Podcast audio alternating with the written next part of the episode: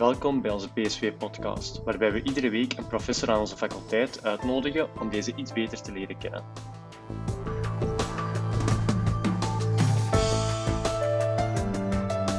Dag iedereen, uh, vandaag zijn we hier met Peter van Aals. Hij is professor in de politieke communicatie en ook af en toe is op tv. Ja. voilà.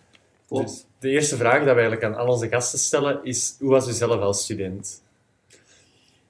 Hoe was ik zelf? Ik, uh, ik ben hier beginnen studeren, dat is ondertussen wel even geleden, denk ik, in uh, 92 of zo, hier aan deze universiteit. En voor mij ging er een wereld open. Ik vond dat ongelooflijk leuk om hier politiek en sociale wetenschap was dat toen nog gewoon te studeren. Um, dat je met vrienden en met nieuwe mensen die je leert kennen over, over politiek en maatschappelijke onderwerpen mag praten, want op middelbaar was dat niet altijd even cool. Dat je, dat, allemaal, dat je het nieuws volgde en dat allemaal heel boeiend vond. En hier plots wel. Uh, dus ik heb dat uh, heel graag gedaan. Um, en ook wel goed gedaan. Ik heb nooit moeten studeren in de zomer. uh, maar dat was, ik had niet de ambitie als ik hier kwam om te zeggen, oh, ik wil academisch iets worden of zo. Dat was totaal niet mijn ambitie. Nee. -hmm. En hoe bent u dan toch uiteindelijk professor gegaan? Is dat via een omweg geweest? Of? Dat is eigenlijk, ik denk, cruciaal was mijn thesis. Ik deed mijn, mijn thesis ging over de, de werkstellingskansen van Pol- en SOC-studenten. en um, de, mijn, mijn toenmalige promotor um, vond dat zo'n interessant onderwerp dat hij mij direct uh, ook een maand gaf als jobstudent om van mijn thesis dat in een boekje te gieten dat dan voor, voor, de opleidingen van de studenten beschikbaar was.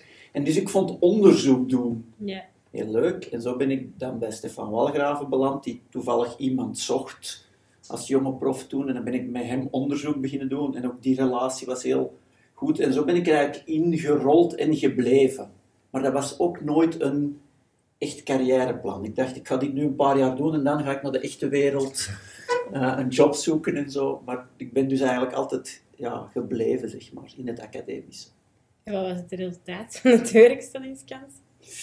Ja, dat, dat, dat, dat, je zo, dat je gemiddeld negen maanden moet wachten voordat je een job hebt. Oei. Nu, dat onderzoek is gedaan in de jaren 90, dus ik hoop dat het wat sneller gaat. Maar als zo studenten zeggen van, oh ja, dat duurt soms een tijdje, dat is normaal. Hè? Mm -hmm. Dat is normaal. En dat de mensen heel divers terechtkomen. Ja. ja. Wat je ook een beetje weet als je politiek Ja. en sociale of communicatie gaat doen, dat je een heel brede opleiding hebt, maar dat dat ook maakt dat je niet ja, een bepaalde beroep hebt. Hè? Dus, ja. Mhm. Maar de meeste van onze mensen komen wel goed terecht. Dat is ook het gevoel dat ik nu heb als ik afgestudeerde zie.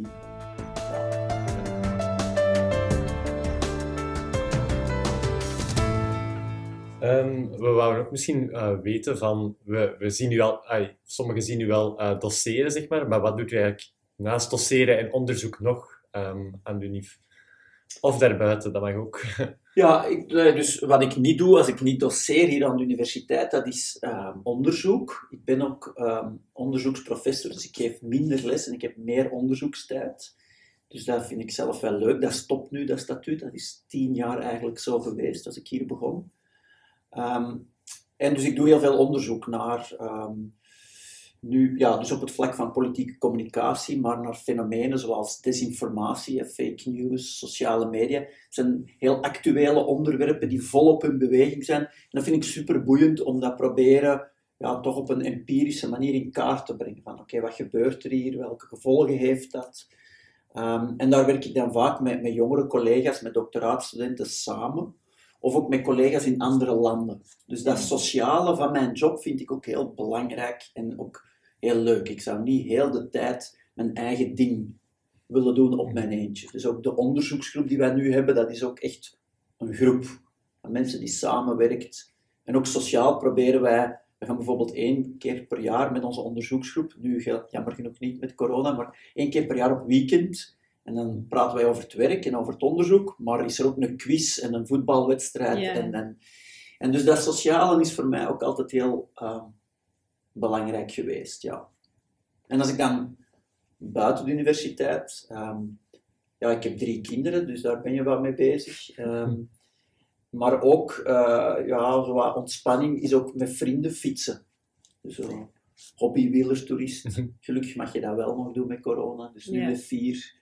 Dus in het weekend zit ik vaak op de fiets.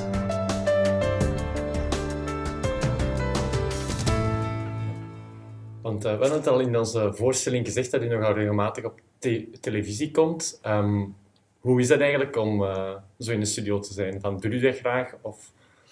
Ik doe dat graag als ik mag praten over uh, dingen waar ik iets van af weet. En over die eigenlijk toch nauw aanleunen, aanleunen bij mijn onderzoek. Dat ik het gevoel heb dat ik daar kom, ik kom iets vertellen over wat ik onderzocht heb, of wat heel dicht zit bij mijn expertise.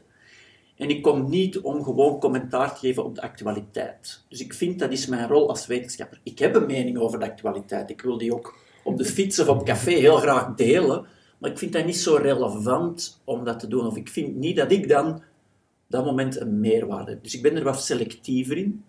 Toen ik uh, zo net gedoctoreerd was en ATV belde mij. Ik zei altijd, ja, oh wauw, er komt een camera en, en, en, de bomma heeft u gezien en, en, en, uh, en wat, wat een onkel die de politiek volgt, die stuurt dan een mailtje en zo. Ik denk, wauw, ik besta. ja, van belang. Uh, dat ben ik nu wat kwijt. Ik heb niet meer per se de behoefte om, om dat elke keer te tonen. Ik heb het ook vaak wat drukker en ik denk, ja, goh, heb, heb, ik daar iets over te zeggen? U gaat niet meer op elke uitnodiging in? Nee, nee ik ga niet meer op elke uitnodiging in. Um, waardoor je ook soms minder gevraagd wordt. Hè? Dus ik, ja. ik, probeer wel bewust soms ook, um, als het over mijn onderwerp gaat, een opiniestuk te schrijven. Ik heb bijvoorbeeld uh, de verkiezingen in de Verenigde Staten gevolgd. Ik heb daar ook een jaar gewoond met mijn gezin. Ja, toen heb ik daar heel bewust opiniestukken over geschreven, omdat ik dacht, ja, ik, ik volg dat hier, ik ben daarmee bezig, ik kan daar iets over vertellen op een bepaald moment weten ze bij Radio 1 dat je daar iets over te vertellen hebt en word je al eens vaker gebeld. En toen heb ik ook wel eens gewoon ja, commentaar gegeven op de zoveelste stoot van Trump, om het zo te zeggen. Waar, waar, waar, ik niet echt onderzoek naar doe, maar omdat ik op dat moment dat heel nauw aan het volgen ben, vond ik dat ook wel leuk om dat erbij te nemen, zeg maar. Ja. En heeft u de, de afgelopen presidentsverkiezingen dan ook zo nauw gevolgd als ja. destijds? Ja, ja, absoluut. Ik, ben daar, ik heb me nog eens eenmaal ondergedompeld in, in die uh, zaken daar en, en heel veel... Ja, ik lees ook de New York Times op vaste basis, een fantastische krant. Um, ook, een, uh, ja, ook journalistiek heel interessant. Die doen, die doen extra dingen, ook soms visueel en en ik kijk ook naar Fox News om zo wat te begrijpen wat, wat rechts-Amerika denkt. Dus ja, ik heb daar nog wel, ik ben daar nog wel eens helemaal voor gesmeten. Ik merk wel, dat is wel interessant, dat nu Trump weg is, mijn aandacht ja. wel een beetje afzwakt. Ik volg het nu nog altijd, maar niet, niet meer zo intens. Dus de figuur Trump, ook omdat dat aansloot bij mijn onderzoek naar, naar fake news en desinformatie, ja, dat heeft wel gewerkt als een magneet om dat ook te volgen. Ik denk bij nog mensen. Ja, je, ja. ja. Zorgde voor een, een, bepaalde sensatie. Ja, een beetje wel. Ik moet daar toegeven. Ja, ik zoek wel diepgang natuurlijk. Hè. Het is niet dat ik gewoon wil kijken wat, uh, met welk Playboy-model Trump het uh, nu in een schandaal is verwikkeld. Maar wel die politiek en wat daar gebeurt en hoe mensen, hoe gewone Amerikanen voor die man kunnen stemmen. Dus mijn rol is niet enkel om daar kritiek op te geven, maar om dat te proberen te begrijpen. Mhm. Dat heb ik ook gedaan dat jaar dat ik in Amerika was. Heel veel gewone mensen over politiek praten, vond ik superboeiend. Ja. Mhm. Ja, dat is uh, ook wel heftig, zo helemaal naar Amerika gaan. Ja, tuurlijk, maar de, het, het, het boeiendste was voor mij niet om daar op de universiteit te zitten, maar mijn kinderen die in de lokale voetbalploeg of naar de turnles gingen en dan met ouders te babbelen, zien hoe dat die school werkt. Eigenlijk zo'n beetje dat, dat leven daar mee op te zuigen en op die manier uh, die samenleving te begrijpen en ook over politiek te praten. Ja. Dat was boeiender voor mij dan ook daar op de universiteit met collega's. Dat doe ik nu ook. Dat moet ik niet voor in Amerika zijn. Ja, om meer vanuit hun ogen zeg maar, ja. te begrijpen. Ja, dat mee, daar onderdeel van te zijn. Niet, ja, je bent natuurlijk nog een buitenlander die maar een jaar is. Maar je bent iets minder de toerist of de gastspreker. Je bent iemand die, ja, die zich onderdompelt. En dat vond ik superboeiend, ja. En het gezin moest u achtervolgen, omdat u naar Amerika wou. Ja, die moesten me achtervolgen. Maar gelukkig wou mijn vrouw ook graag wel eens iets anders. um, en mijn kinderen was wat met gemengde gevoelens, maar wij praten daar nog heel vaak over als een heel bijzonder jaar. Mm -hmm. Dus ook voor hen is dat een meerwaarde geweest. Um, dus ja, die moesten volgen, maar ehm, ze hebben er geen trauma's aan overgehouden. Wel in tegendeel kijken we er nog vaak heel, heel, uh, met heel goede, gevoel, goede gevoelens op terug. Maar ik zelf was ook blij dat ik na een jaar terug hier in Antwerpen was. Aan de universiteit, met mijn vaste onderzoekers en mijn medewerkers. En het is ook wel een beetje raar om vast te stellen dat je een complete nobody bent. In alle opzichten, als je daar op de universiteit kan. Het is niet dat ik een internationale, hè, gereputeerd iemand ben. Dus een paar mensen kennen mijn werk een beetje, maar je, ja, je krijgt er een kantoortje op de gang, maar niemand heeft u nodig. Wat een stuk fijn is, want je kan rustig je werk doen en je onderzoek doen. Maar ja, het is toch wel leuk om hier deel te zijn van een organisatie en dat je kan zeggen, ja, ik, ik leid een onderzoeksgroep of ik ben hoofd mee van die master en we moeten die vormgeven. En Mhm. Hier zijn vergaderingen soms te veel. En daar, daar was ik zo, zou niemand mij nu nodig hebben voor een vergadering. Ja.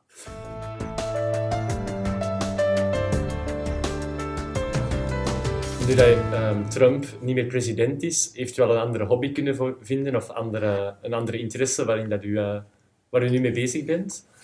Nee, dat is een goede vraag. Ik heb niet zo'n nieuwe fascinatie voor iets. Dus ik volg terug wel breed de actualiteit en de politiek, ook in Amerika. Maar ik moet wel toegeven dat Trump, het hele fenomeen Trump, ik heb er ook boeken over gelezen, dat dat, dat, dat mij wel echt intrigeerde. Zo. Ja, dat dat iets extra was. Ik heb nog geen nieuwe, nieuw onderwerp. Zo. Maar dat, ik, Dat kan nog komen. dat kan nog komen. Het is niet dat ik mij verveel. of. Zo, ehm, maar je, ik voel wel ik, dat ik door ook weg te zijn uit Amerika terug wat meer naar de Belgische politiek Mhm. schuif. Ik vond het heel leuk om hier weg te gaan en even niet met regeringsvormingen en zo bezig te zijn. Het begint ook soms wat te vervelen. Hè? En dan wil je zo eens Ja. iets anders en dan dompel je. Ik heb ook twee jaar in Nederland gewerkt en heb mij ondergedompeld in de Nederlandse politiek. Maar nu belde ze een journalist uit Nederland mij om iets te vragen over de Nederlandse verkiezingen. En ik heb een collega doorgestuurd. Ik zeg, nee, ik ben niet meer helemaal mee. Mhm. En ik vind wel dat je dat moet zijn om Ja. extra duiding te kunnen geven. Ja. Dus ik volg van ver nog wel wat de hoofdrolspelers en de hoofdlijn in de Nederlandse politiek. Maar toen deed ik echt Nederlandse politiek. Geert Wilders, wie is daar? Waar staat Ja. voor? Hoe werkt dat kiesysteem hier? Ja, Heeft ook een beetje weg van Trump eigenlijk. ehm. ja zo, de, de- het is soms, eh, politiek is ook soms interessant door een aantal kleurrijke figuren die daarin optreden. En ik denk dat het is heel gevaarlijk om, u, om Trump puur... Allee, ik, ik ben geen psycholoog, hè, dus ik kijk niet naar wat er in die mensen zijn Nee. hoofd allemaal speelt, maar wel het fenomeen en hoe dat, dat populair is en welke grondstroom dat daaronder zit, van ongenoegen bijvoorbeeld. eh, ja, vind ik wel interessant. Ja, ik vroeg mij af, nu ja, Trump is geen president meer, maar hij is ook van Twitter. Mhm. Heeft dat ook wel een grote impact op, op de interesse dat er minder is? En, want hij is ook nu, allee, ik hoorde ook dat hij een nieuw mediaplatform Ja. wou oprichten. Ja, we moeten dat allemaal afwachten. Hè. Dus hij is een beetje buiten beeld, hè, of toch minder centraal. Maar heel die beweging en heel dat ongenoegen en die manier van denken, die is super levend. Dus Ja. dat, dat, dat, dat leeft uiteraard vooral op sociale media, maar bijvoorbeeld op Fox News zijn ze ook niet milder geworden. Dus ik kiezen nu volaan op de aanval van Biden. En heel die, die culture war die erachter zit, van, van rechtse mensen zijn anders dan linkse mensen, dat is ook zoiets dat, dat blijft spelen. Zo van, ja, links zegt hoe dat wij moeten leven en we mogen geen vlees eten en we mogen niet... De, we moeten de hele tijd diversiteit belangrijk vinden en, en zo, dat, Mhm. dat wringt zo wat. En, en dan zoeken ze heel vaak die conflicten op. Zo. Ja. En dat is iets waar Trump ook goed in was, die conflicten nog wat aanwakkerde, maar dat is allemaal gebleven. Ehm, dus ik ben wel benieuwd wat er met die samenleving gebeurt. Zo. Dat, dat overstijgen van die tegenstellingen blijft superboeiend. Ja. Mhm. Inderdaad, Biden is verkozen, maar de polarisatie dat er voorheen was, blijft er nog steeds eigenlijk. Ja, ik vind wel voor alle duidelijkheid goed wat. Allee, dus ik was geen, nooit geen superfan van Biden. Dat is toch een beetje mainstream, weinig charismatisch figuur, vond ik. Maar hij doet wel goede dingen nu, vind ik, door zwaar in te zetten op beleid dat, dat, dat ongelijkheid bestrijdt. Want ik denk dat dat toch voor een stuk daar op de grondslag ligt. En hij doet niet mee aan die, aan wat ik zou noemen die culture war. Dat, dat permanent opzoeken van die, van die tegenstellingen rond symbooldossiers. Ik denk ook dat heel veel mensen daar eigenlijk niet bij gebaat zijn. Je hebt langs de linkerzijde en langs de rechterzijde mensen die hele uitgesproken meningen erover hebben en die, die roepen heel hard, maar heel veel mensen voelen zich niet ge... Allee, ik denk, zouden wel met, hun, met mensen met een andere politieke visie uh, over politiek willen babbelen, maar een aantal van die dossiers zijn zo gevoelig, zo geladen, dat dat moeilijk wordt. Mm -hmm. En ik denk dat het slim is dat Biden zich daar niet in mengt. Anderen in zijn partij doen dat wel, dat is goed. Uh, maar hij moet daar een beetje proberen boven te staan. Maar als je naar Fox News kijkt, dan, zie je, dan is Biden nog altijd een beetje een, een extreem linkse, uh, gevaarlijke man en zo verder. Dat je denkt, ja, dat, dat, dat, klopt niet. Maar de tegenstellingen zijn zo groot. En, en ja, je, je bent op dit moment populairder met die tegenstelling uit te vergroten dan met die proberen te verzoenen.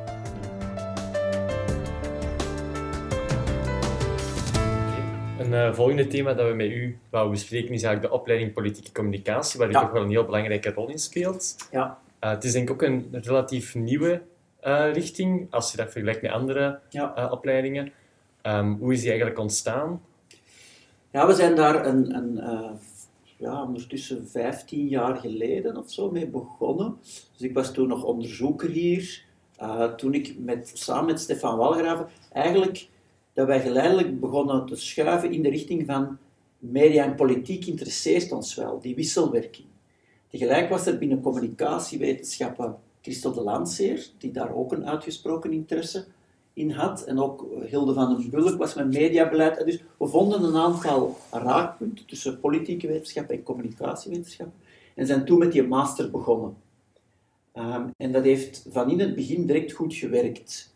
In de zin dat daar wel een groep studenten voor was. Ehm, we zijn uniek in Vlaanderen. En ook ondertussen bestaat het in Nederland, maar toen we starten ook niet. Dus we krijgen ook altijd wat studenten uit Nederland. Maar er ontstaat zich hier eigenlijk een fijne groep van studenten. Het waren in beginjaren soms een veertigtal.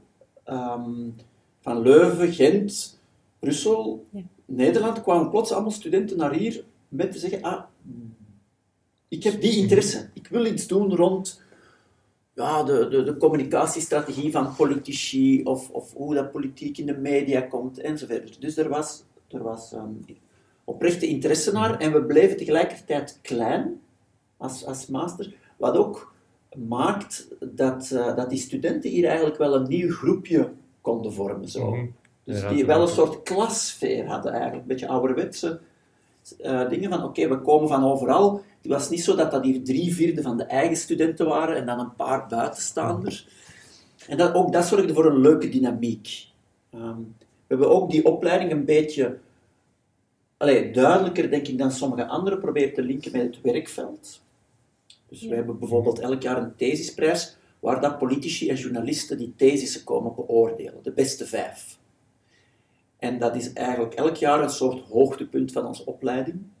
Ehm, er zijn ook een, een beetje prijs aan verbonden.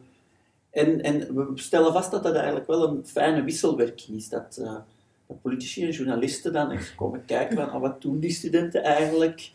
Ehm, ja, en ook, ook via stages en zo stellen we vast dat, dat veel van onze mensen parlementair medewerker worden of woordvoerder. Of, ja, dat, dat die link met, met de politiek in brede zin, dat die wel gemaakt wordt. Ja, want er zijn ook vaak communicatiewetenschappers dan. Want ook poli politicus kunnen ook volgen, hè? Ja, ja, ja, ja. dus het komt, ze Ja. komen van overal. Ja. Eh, dus het is vrij divers. We hebben ook mensen die, die, die, die niet uit politiek of uit communicatie komen, maar die bijvoorbeeld via de hogeschool komen of zeggen ik heb geschiedenis gedaan, maar ik heb echt wel een bewuste interesse. Dus iedereen deelt die interesse Ja. in die interactie die er is. Ehm, nu ook met nieuwe media wordt dat, wordt dat wat boeiender, wat complexer. Maar dat is wel iets dat we delen. Ja. En u zei dan bijvoorbeeld parlementair, parlementair medewerker of woordvoerder. Zijn dat dan voornamelijk ehm, studenten dat dan naar politieke partijen gaan eh, voor een job te vinden? Of komen die ook in, in andere sectoren terecht? Ze komen opnieuw heel breed terecht. Ehm, we, hadden, we doen ook elk jaar een alumniavond, waarbij we drie alumni uitnodigen. Nu was dat online, spijtig genoeg, maar we hebben het toch laten doorgaan. En dus waren drie van onze recent afgestudeerden. En er was ook iemand bij die werkte bijvoorbeeld nu voor Horeca Vlaanderen. Heel veel eh, communicatie moet daar ook gebeuren. Hè. Dus dat is geen politieke organisatie, maar dat is wel een organisatie die ook bezig is met, met lobbying. Hè. Dus ze moeten Ja. druk zetten op de politiek, die, die hè, willen openen, heel veel. Dus die had een, eh, een, een job waar dat heel veel coördinatie bij kwam. Maar ze heeft die leren kennen, de mensen van Horeca Vlaanderen, door stage te doen in het parlement. En via een politiek contact zeiden van, kijk, ze zoeken daar iemand ehm, die een eerste lockdown begint. En ze zeiden, we hebben direct iemand nodig. Jij ziet er ondernemend en capabel uit. Ehm, wil jij eh, volgende week bij ons starten? En zo was zij erin gerold. Ehm, we hebben ook mensen die voor de VRT werken. We hebben iemand die voor de stad Antwerpen werkt, bij Ginny Beels. Ja. Dus, maar ik ben wel blij dat de meeste mensen iets doen met wat ze in die opleiding hebben gezien. Ja. Je kan niet zeggen dat wij mensen opleiden om bij Horeca Vlaanderen te gaan werken, maar we zijn wel bezig met, met communicatie, met, met beleid. En dat gebeurt daar wel. Ja. Mhm. Oké. Dus in de politieke communicatiemaster eh, is er ook een stage dan?